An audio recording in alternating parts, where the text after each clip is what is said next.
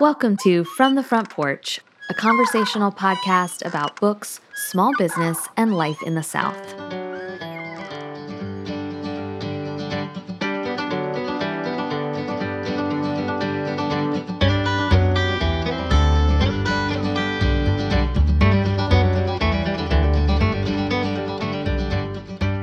My inheritance was the knowledge that love is always in the air, always a possibility, and always worth it. Lynn Painter, Better Than the Movies. I'm Annie Jones, owner of The Bookshelf, an independent bookstore in beautiful downtown Thomasville, Georgia. And this week, bookshelf floor manager Olivia Schaefer and I are discussing beach read book flights, the perfect literary pairings to take to the beach this summer. If you're looking for other titles to add to your TBR list this summer, consider joining us for our seasonal literary first look. At noon on May 25th, the bookshelf is hosting a webinar on Zoom where I'll reveal my and bookshelf staffers' favorite newly released titles for summer.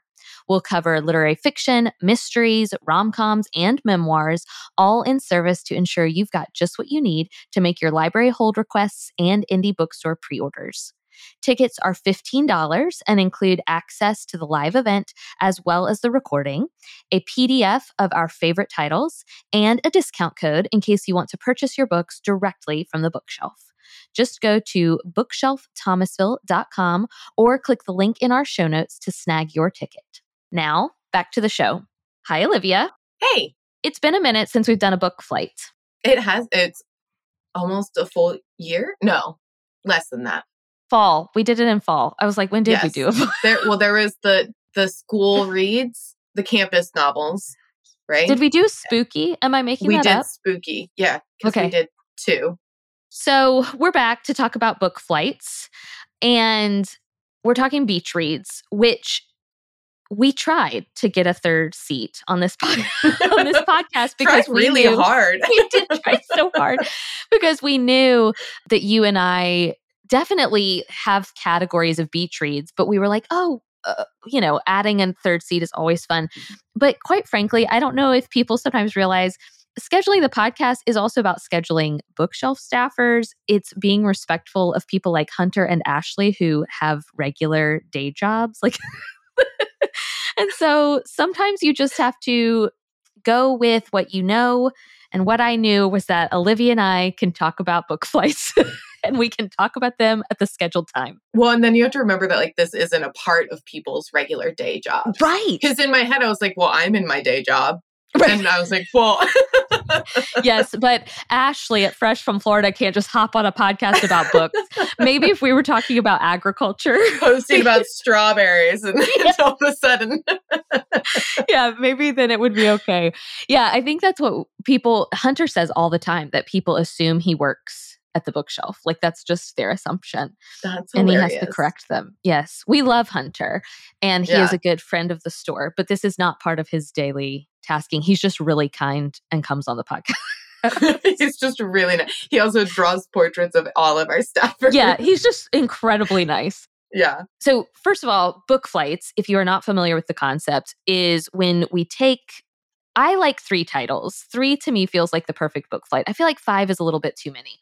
So basically, we work and pair, pair sounds like two, we bring together three or maybe sometimes five books that kind of relate to one another or are in the same genre or the same kind of landscape, like you would. This concept is unfamiliar to me, but uh, like you would a flight of alcohol, say, or or I was just flight. thinking about that before I came on this. I was like, does she know that like normally a flight would be like like a tasting of like Yes. alcohol?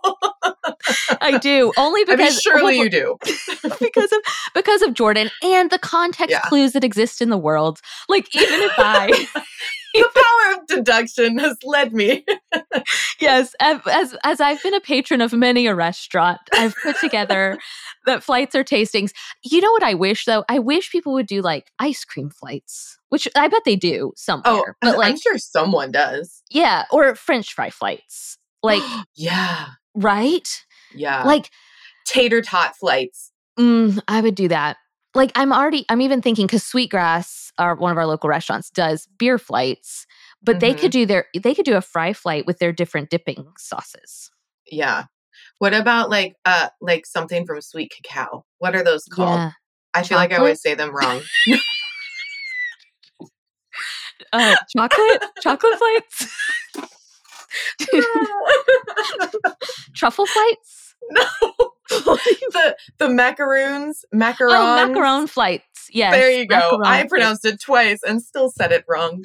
Well, because there's two we we will digress. There's two kinds of macarons. It's like a thing, right? Like the ones with two O's are the southern thing. The ones with one O's are like the French thing. Mm. I don't know. Yeah. Whatever sweet cacao makes. I, I They do the one. O macaron. Yes, I would too. So what we decided is even though there are two of us, we read diversely, we read eclectically. And so we each came up with two book flights that we think would be perfect for your summer reading.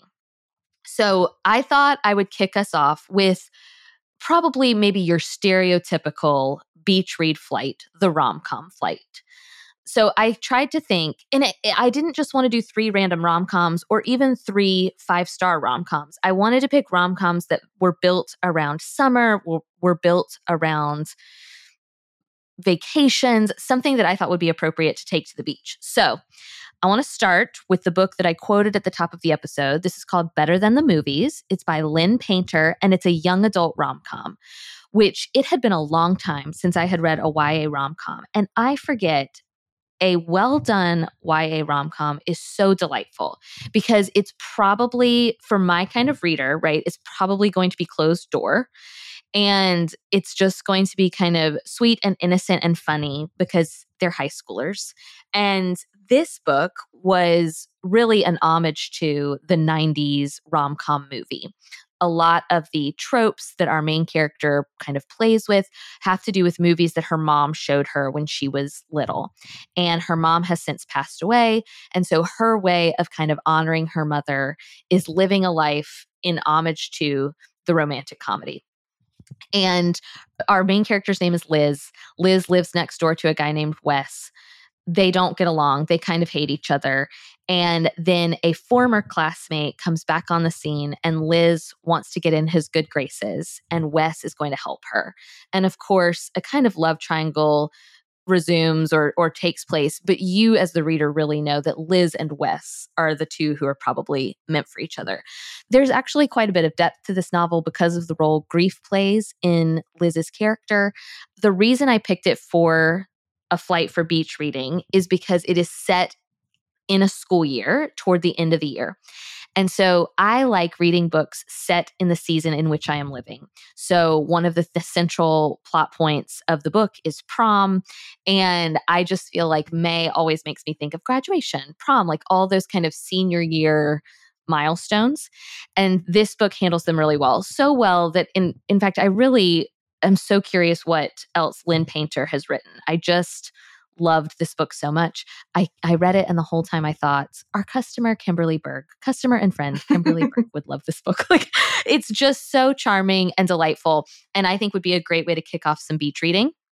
Then I paired that with Love Buzz. This is by Neely Tubati Alexander. It's a new rom com that came out earlier this year in a paperback original format. The reason I picked this one because it's another homage to a an early 2000s romantic comedy called Serendipity and it takes place it starts at a bachelorette party in New Orleans and then goes to the characters kind of regular normal life in Seattle. There's also a small business element that I think is pretty fun, but the connecting factor between this and, and Better Than the Movies is that homage to a romantic comedy film. And this one is decidedly more adult. It's it's pretty I would say it's PG 13, um, but certainly is more open door than better than the movies. But I liked it because of just how it's playing with meet cutes and with kind of the fate of falling in love. And then I paired that with a book I read and enjoyed on my own vacation a few years ago, The Layover by Lacie Waldon. And I I really did kind of red thread this out because I thought, okay, those the first two books have to do with the movies. That second book, Love Buzz, deals with some plane travel and going from New Orleans to Seattle. um, our main character has a really lovely interaction with an older passenger on that flight. That flight plays a big role in the book. And then obviously, the layover is about flight. It's about two flight attendants who are stuck on a long layover together and really choose to make the best of it. They typically kind of are at each other's throats. So that goes back to the enemies to lovers trope from our first book. I really did think a lot about this. Like, I really, I really no, did they think sound hard. very cohesive. yes, I really did think about all the tasting notes that go into making a perfect pairing. And so, anyway, you can start with the young adult novel Better Than the Movies by Lynn Painter, move into Love Buzz, which I've talked about before on the podcast by Neely Tubati Alexander, and then end with The Layover, maybe hopefully on your own vacation. This is by Lacie Waldon. She's actually got a new book out this summer, but it is set in like small town rural south and that sounds delightful but that didn't feel vacationy enough to me so these three books i thought would pair really well for your beach reading this summer if you like romantic comedies that's my first flight That was a really good flight. thank you so much i know that you don't like i know that you don't like romantic comedies at all but no, I don't. but, but I hope someone out there will find them charming and delightful. it's okay. I feel like in the way that like it, y- people either love rom coms or hate rom coms, Mhm. my flight of thrills and chills, people will either love or hate in the Okay. same way. You know what I mean? Yes. It's it's that kind of polarizing thing. Did you go to prom? no. Okay, that's what I thought. I, I thought about that while you were talking about the first one. I was like, she just doesn't seem like the type of person who would be interested in going to prom. I was not interested in prom. Um, first of all, my school. Did that hurt your mother? so it actually, you know, my parent, it's not just my mother, my parents are incredibly, what is the word I'm looking for? Traditional, but I don't mean like conservative traditional. I mean, Yeah. they just are like, don't you want to hit the milestones that every person Yeah. hits? So my dad. and. Annie was like, absolutely. no, thank you. My dad is the person who was very interested in Oh. prom, homecoming. So I did not go to prom, partly because my school's prom was sponsored by the parents, because my school was a Christian school. And so they did banquets instead of proms. They didn't want anybody dirty dancing, you know what I mean. And so I went to my school senior banquet in a polka dot dress and tennis shoes, as is my brand. Nailed it, Annie's. That's right. And my dad and I took a picture in front of our fireplace, which I think is all he really wanted. Yeah, absolutely. That's that's what he was in it for. Did you go to prom? Did your school even have a prom? Yeah, I went to prom twice, and Oh, the first time I was the only one in my friend group without a date, which was super Okay. awkward. They put me in the middle of every single photo, which of I course. hated. I can't tell you enough you. how much I hated that. And then the oh. second time, someone found me a date, but it was horrible. Yeah, I went with friends. Yeah, Yeah. I and I my back friends and I'm were like, all about being paired up, though. So, like, if I Oh, didn't have a date the second time, to. it would have been just as bad as the first time. You would have been in the middle of all the pictures again. Yeah, and I hate that type of attention. What's worse, bad date or no date? Bad date. Agreed. Then you're obligated for, you know what I mean? Yeah. There's like an obligation to like be around them, be with them, Yeah, contain whatever is happening. Yeah, Yeah. No thanks. No date. You're just kind of like, hey, if I don't want to be here, I can just go like sit outside on that balcony. and, Yeah, like I ignore can leave. people, which is what I did. it was great. I sat out at a picnic table by myself for a while. so when I said, "Did you go to prom?" the answer is, uh, "I sat at a picnic table." Does that count? Uh, but it was great. But that's why I think it's fun to read about those things. Or there's a very cute new movie on Disney Plus about prom that's very much in service to like the 80s movies that I love, only less problematic. And it was charming and delightful. eh, But but I'm glad those years are done for me. Same. Those years were anxiety filled. Mhm. Okay, so my flight is thrills and chills. Okay. and I kind of paired these books together uh, similarly to how you did. They're they're all like a domestic type setting, if almost suburbia type setting, but it's like domestic scare meets like social behavior study.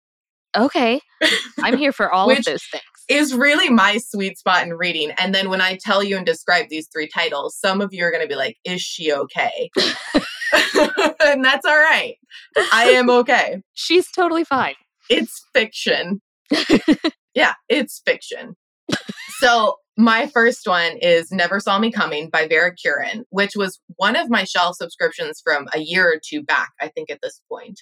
But this is an author who she has a PhD in social psychology, which definitely comes into play in her writing and in this book, which is about this girl, Chloe Sevre, who's a freshman at a college and she got accepted into this clinical study for psychopaths because she is a psychopath. Like I think the first line in the book, it, it's Chloe. It's from her point of view, and she's talking about how she's going to this college mm-hmm. specifically so that she can kill this kid, Will Bachman, which we find out later on why she wants to kill him.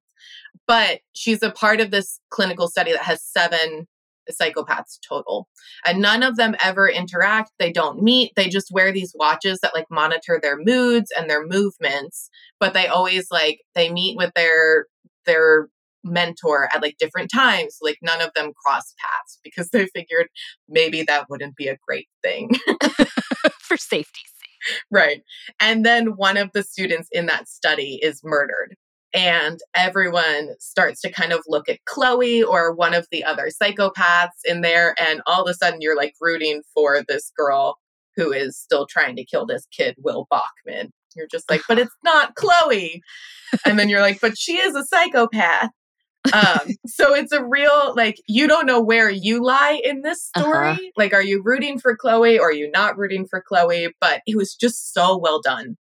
My next book is The First Day of Spring by Nancy Tucker, which also this author um, also studied psychology at the University of Oxford, which I huh. just found out now while researching this book, not when I was reading it. Um, but it makes a lot of sense uh-huh. because this is about we meet Chrissy when she's eight. And the first line of the book is how Chrissy just killed a boy in her neighborhood. I remember this book. Yes. I'll, I'll, pause for the gasps that are happening and cars driving everywhere. They're all go- they're all saying to themselves, "Did I just hear her correctly?" You did. yes, Chrissy is eight, and she just killed a boy. But what you start to learn about Chrissy is she lives in like an extremely neglectful home. She is just starved for attention at her home, in her community, because everyone just thinks she's this off kid, which she is for reasons that she can't control.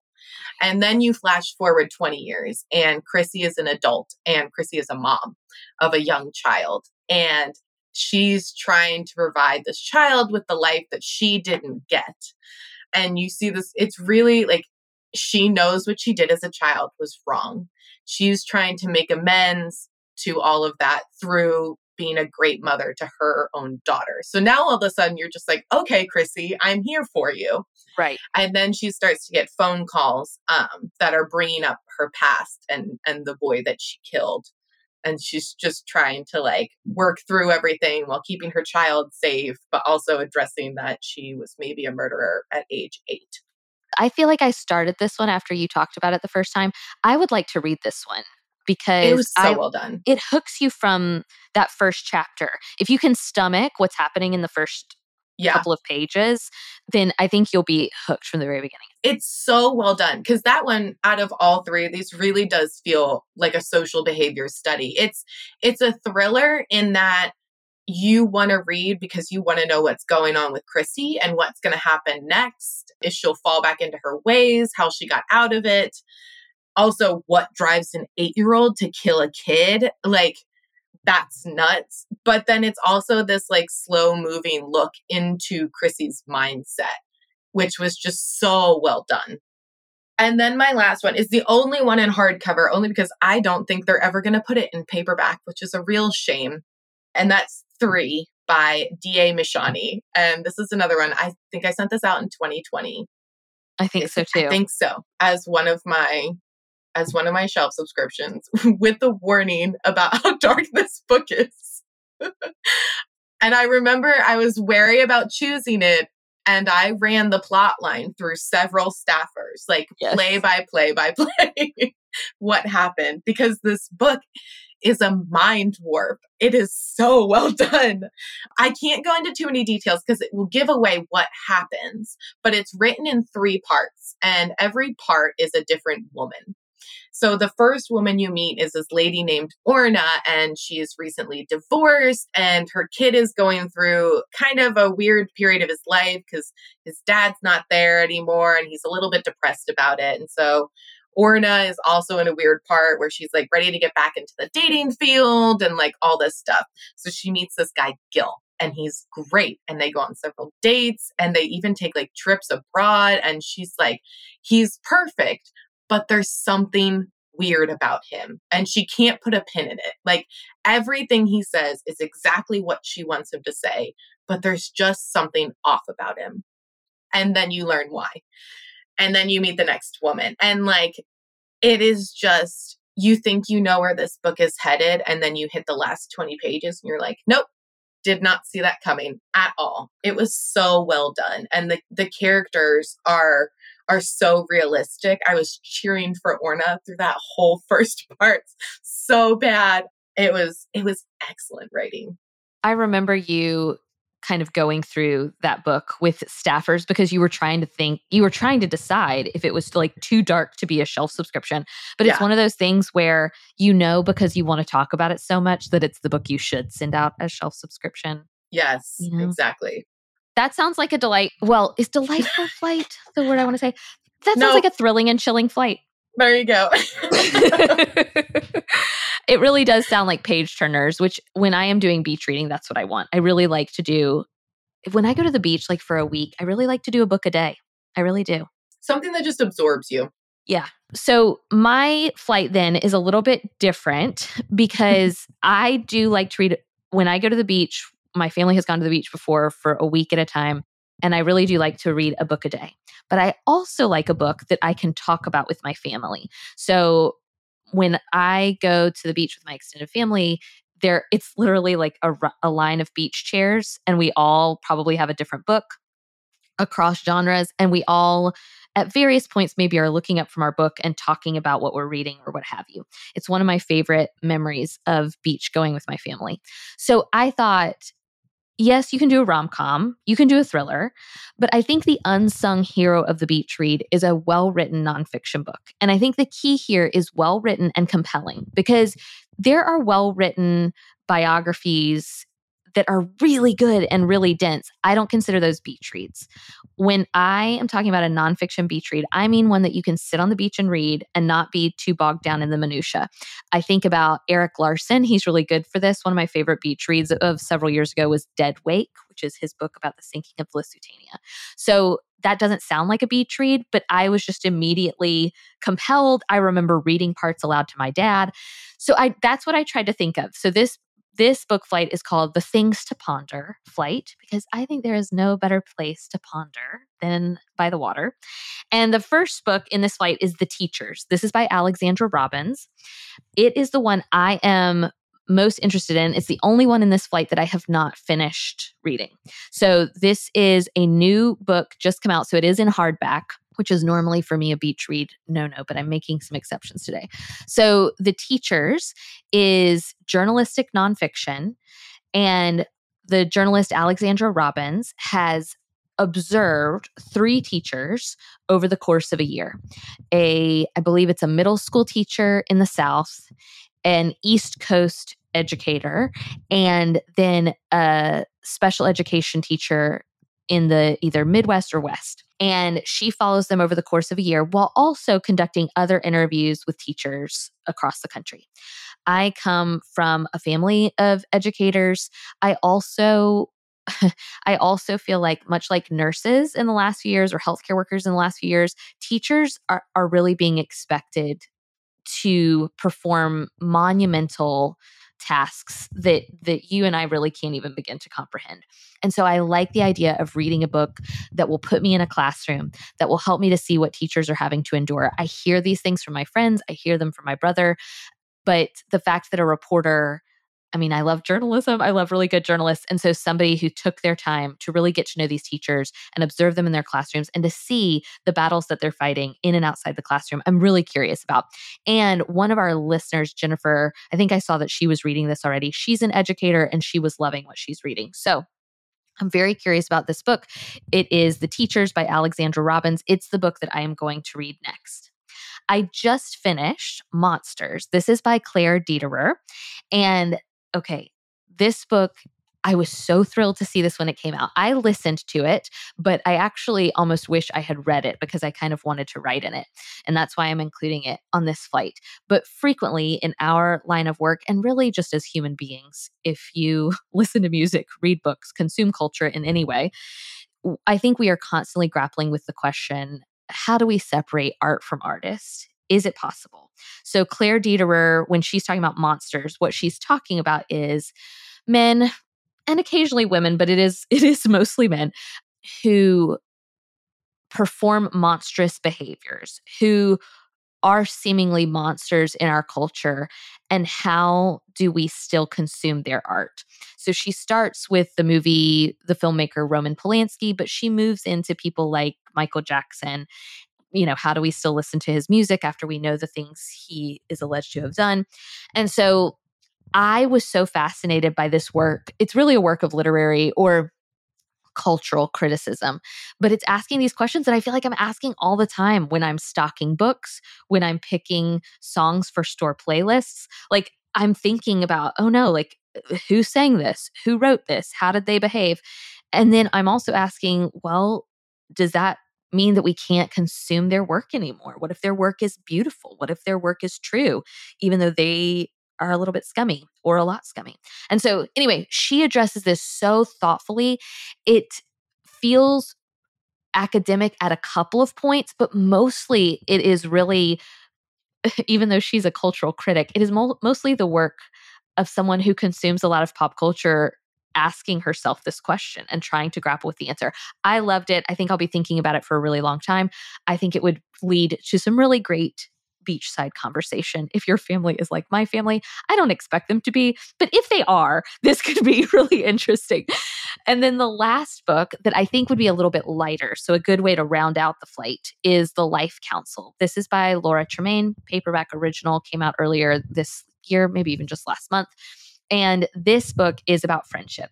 And much like her first book, Share Your Stuff, I'll Go First, what I think Laura Tremaine does really well is present you, the reader, with questions she wants you to answer and you to journal. So even if you are reading the book and you're like, well, I'm not really like Laura, or I don't know that I have the same things that she's talking about, what she's writing about, I think, will lead you to do your own investigation into your own life. So, in the Life Council, she's writing about the 10 friends she says every woman should have. Jordan already saw this one on my nightstand. I've just got about 10 pages left. And he he told me, he said, I want to talk about it when you're done because I'm curious if men are also supposed to have a life council and are the same 10 friends are men supposed to have the same 10 friends? Anyway, it's going to lead to a very fun conversation between me and Jordan. It has made me kind of analyze my own friendships and just look at them in different ways. I think adult friendship is one of the best gifts in life, and it's also one of the things you have to work hardest at. So you could start with the teachers, which I think will be heavy, but also takes the lives of three different teachers. And so I think will be pretty easy to get into. Then I think the middle part of the flight will be monsters, which I think will be the harder book to read. And then the third book will kind of wrap up in this kind of lighter way that allows you to have good conversations about friendships with either your own friends or your family. So the teachers, monsters, and the life council, all part of this things to ponder flight. I love this flight. Did you ever at any point feel like 10 friends was a lot of friends? Yes, if you think of them as all your like best friends. But that, like, her argument is, for example, one of them, the one I can think of off the top of my head, one of the people she talks about is your business bestie. And what she means is just like who in your life understands your professional life. So that could be like your coworker who's your best friend at work, your work, you know, I really always hated this phrase, but like your work wife, your work husband, or your mentor at work. And so like I would normally not consider that person a friend, but I think Right. she's trying to get you to expand your definition of friend because she, I think we are currently in a loneliness epidemic in America. And I think she's trying to get you to realize you might have more friends than you think if you would be willing to expand beyond maybe what we thought of as best friends in our childhoods. I heard 10 and I had a little moment because I was just like, are do normal people have 10? Seems like a lot. Double digit friends. Like, have you ever seen that diagram about friendships and like the circles, the concentric circles? And it's like Mhm. how many people are supposed to be in your biggest outermost circle and then get down to really maybe your spouse, your partner, whatever. Uh, you would find it fascinating. I think it's called the friendship circles, but it's very data based. You should look into that. I will look into that. Uh, categorize my friends. They'll love that. yeah. that. I think you I think you would love that. I will. you would love to and then that. when I use it against one of them, well, you're just not that friend. You're just my business bestie, so I don't really I don't need you to weigh in here.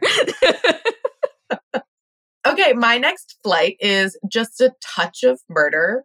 This is, I would say, more like no, I think it's all PG murder mysteries, um, Yeah. with a very like classic feel of murder, Mhm. If you will. Not not that new age murder. Um, I also pair these all together because they all have like di- very distinct settings. So it's either like a big house or in one of them it's a big hotel, but they all have very distinct settings in that in that way. The first one is by author Colleen Cambridge, which I recently talked about in another podcast because she just had the Julia Child murder mystery. oh yeah, okay.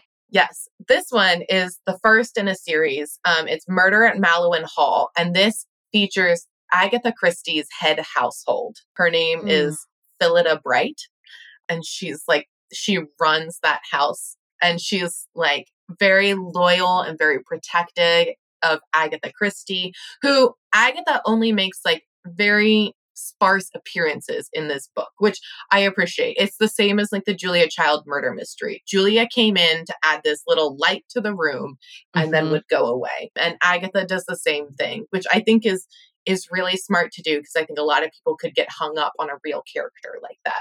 So Phillida is at the, at Agatha Christie's like mansion of a house and they're having like this weekend party when this visitor arrives like late at night on one Saturday evening and no one really knows who he is so they're just kind of like yeah I guess you can stay here because it's that time period where it's just like well either that or you get like in your horse and buggy and like take off miles down the road and so he stays there, but in the morning, Phillida is going around like inspecting the rooms, and this man is found dead in the library.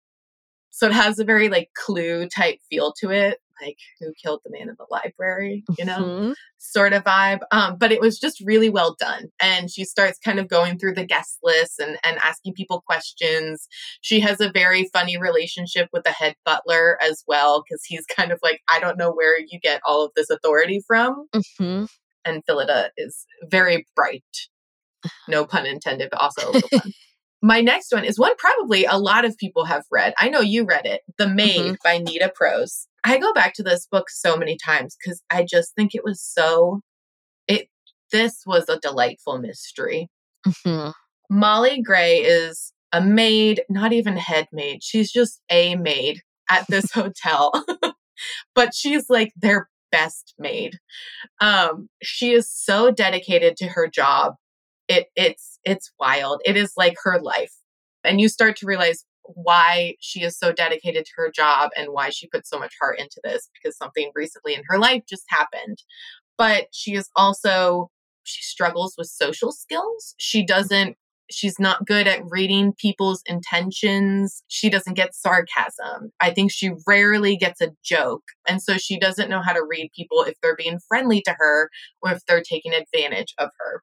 So Molly has this customer who it's like the wife of this like rich guy and she's always very cordial and very friendly with her. She's very nice to Molly and Molly appreciates that. And then one day when this couple is staying at the hotel, the husband is found murdered in his bed.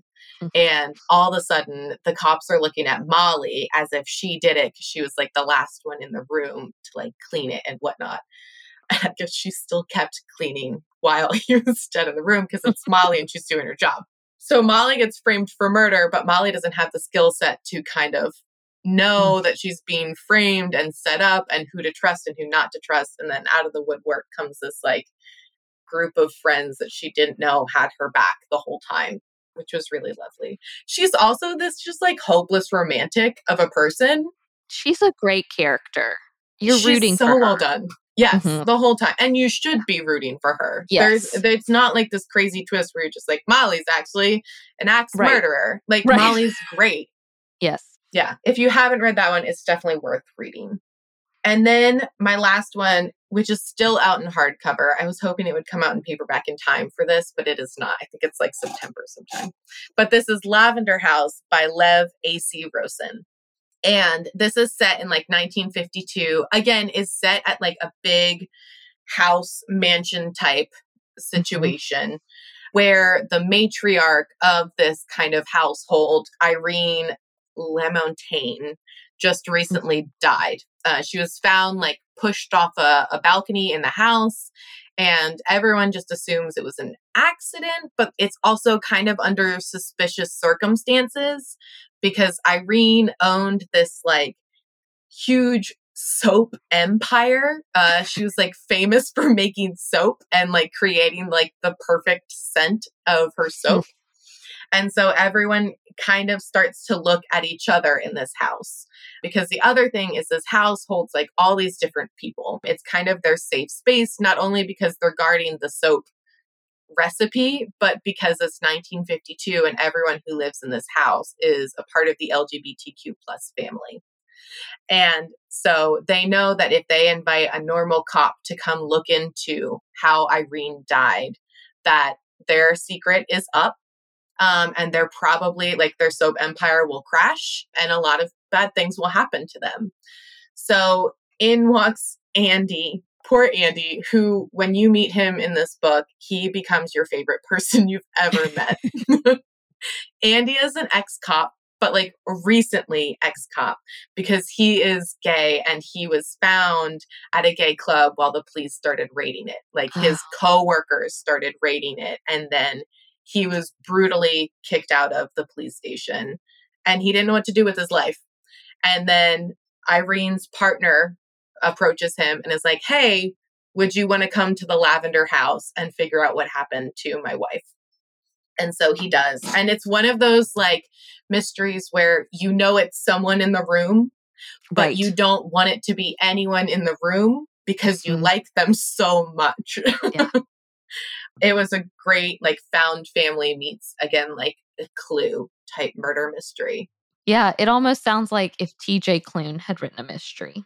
Yes, that's what yeah. it felt like. I I hope he writes another one because it was excellent. It does sound really good. Andy sounds it sounds like all of those in the flight have really wonderful characters who you really love. Yes, there's there's a character that you grab onto and you really enjoy. So those are our four recommended book flights. All of the books are available, obviously, individually on the bookshelf website. If you want to just purchase a flight, like you have an upcoming trip that you're taking or a vacation you've got on the calendar and you just want to get one of these flights because you're you know you're going to read them all at the beach or whatever we do have the flights listed on the website as well so all of the book flights we've created are available for purchase on the website as are each individual book so if you're a DIY reader who wants to create their own flight of books, you can do that too. Just go to bookshelfthomasville.com and type 425 into the search bar. This week, I'm reading Kala by Colin Walsh. Olivia, what are you reading? I'm reading Lay Your Body Down by Amy Suiter Clarke. From the Front Porch is a weekly podcast production of The Bookshelf, an independent bookstore in Thomasville, Georgia. You can follow The Bookshelf's daily happenings on Instagram at BookshelfTville, and all the books from today's episode can be purchased online through our store website, bookshelfthomasville.com. A full transcript of today's episode can be found at FromTheFrontPorchPodcast.com. Special thanks to Studio D Podcast Production for production of From the Front Porch and for our theme music, which sets the perfect warm and friendly tone for our Thursday conversations. Our executive producers of today's episode are Donna Hetchler, Cami Tidwell, Chantal C., Kate O'Connell, Nicole Marcy, Wendy Jenkins, Lori Johnson. Thank you all for your support of From the Front Porch. If you'd like to support From the Front Porch, please leave a review on Apple Podcasts. Your input helps us make the show even better and reach new listeners. All you have to do is open up the podcast app on your phone, look for From the Front Porch, scroll down until you see Write a Review, and tell us what you think. Or, if you're so inclined, you can support us over on Patreon, where we have three levels of support Front Porch Friends, Book Club Companions, and Bookshelf Benefactors. Each level has an amazing number of benefits like bonus content, access to live events, discounts, and giveaways. Just go to patreon.com forward slash from the front porch. We're so grateful for you, and we look forward to meeting back here next week.